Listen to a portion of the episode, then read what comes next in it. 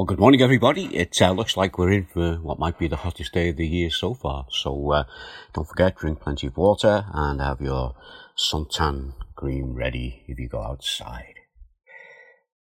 We've been looking at um, Galatians chapter 5, the fruits of the Spirit, and you may have noticed as we've been doing that, that this little passage, it falls into three groups of three. I'll just read that little bit and see if you can spot the three groups of three.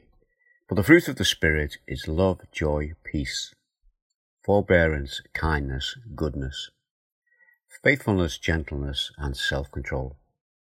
Against such things there is no law.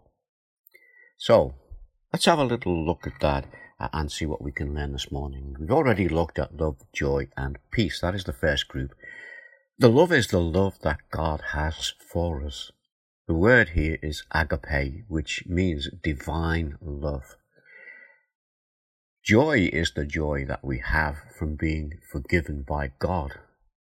And the peace we have is the peace that only Jesus can give us. All three relate to what we have, what we have been given by God, so they all relate to the grace of God and the goodness of God. The others do as well, but in a slightly different way.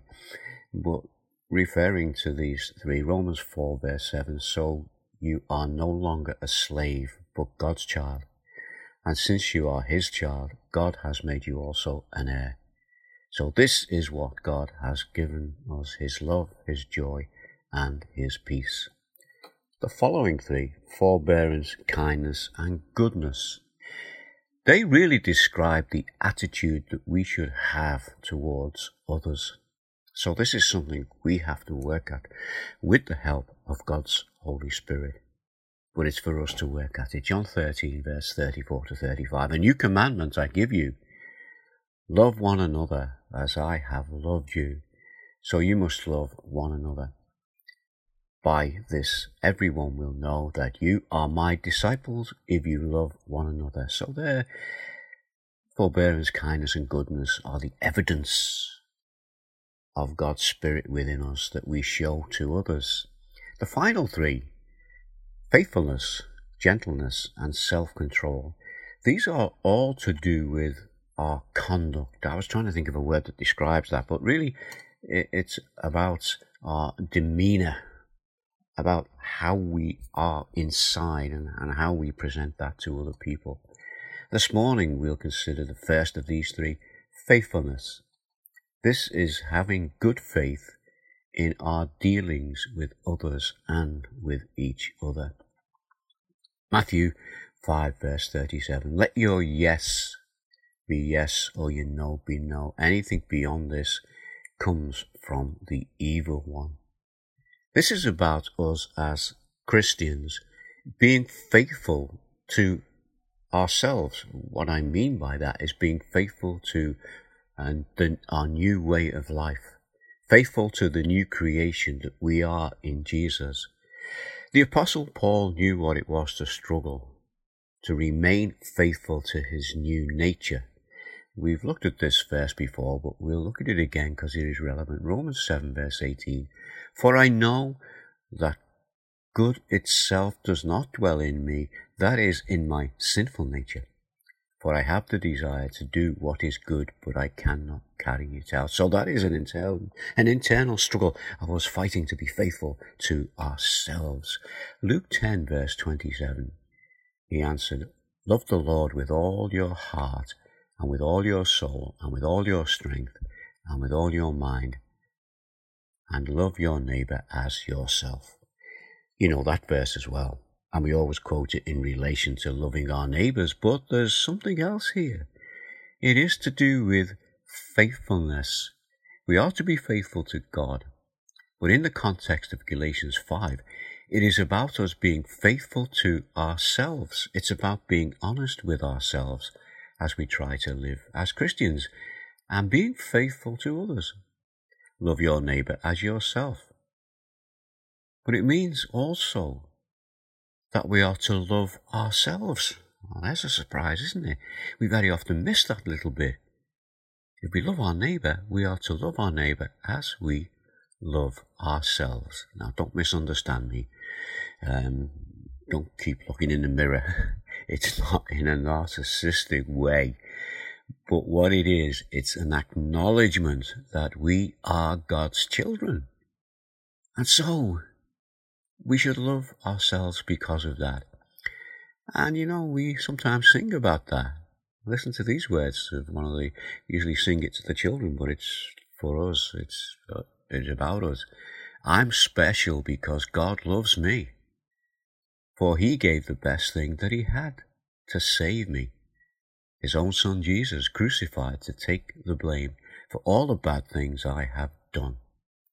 Thank you, Jesus. Thank you, Lord, for loving me so much. I know I don't deserve anything. Help me feel your love right now, to know deep in my heart that I'm your special friend. So, when you feel that love that God has for you, then you also must love yourself as a child of God. That's an encouragement to us. So maybe you'll think about that verse um, about loving your neighbor in the context of, yes, I will love my neighbor as God loves me, and I will love myself because God loves me. So be confident, be faithful to yourself. So let's just pray together. Our Father, we do thank you for your word, and we do acknowledge that sometimes we skip through these verses and miss something which is important.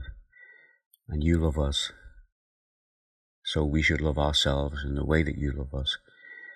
And at times when we maybe hate ourselves, let us remember that you love us, so we must love ourselves, and that that love might flow from us that others might see it even when we are in times of doubt, times of trouble, times when we don't feel very confident in ourselves, but help us to put that confidence in you that we might love that new creation that you have made us. Our Father, we do pray for our situation here. We pray for the, the movement towards uh, greater freedom within this COVID 19. And we as churches would pray for wisdom as we consider how and when we will open our doors again to the public and when we again can meet together. Our Father, we think of those in the FIC who are at the moment in, in talks with governments and who are preparing advice. And we just pray that you will give them the wisdom that they need as they encourage and guide, and for all the individual church leaders uh, as they meet together to discuss what will happen next as we contemplate churches reopening. Father, we do pray for others. We pray for those on the mission field. This morning we pray especially for Daniel and Elizabeth Moore, who are part of New Tribes Mission away in Papua New Guinea. We know that, like other missionary societies, they are struggling because they are not getting help coming out to them. Very often, they will have the, the support workers who can come and work alongside them. Well, there's a desperate need for that now as we bring that problem to you. And our Father, we would just ask that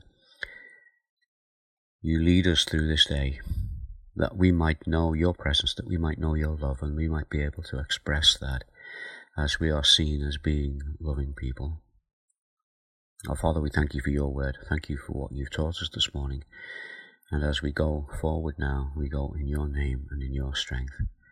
And we ask these things in the name of our Lord and Saviour, Jesus Christ. Amen. Well, thanks again, and um, do remember uh, what we've had a look at this morning, and do remember that you are special because God loves you. So you are a loved and a loving thing because you are a new creation in Christ. So um, I'll be back later today with our Bible study and um, we'll have a look again at Galatians. I think it's Galatians 49. I know the passage and I know the text, but I always get the actual reference mixed up a little bit. Um, but it is Jacob uh, blessing his children. So I'll speak again later. And I'll see you then. Bye now. Take care. Stay safe.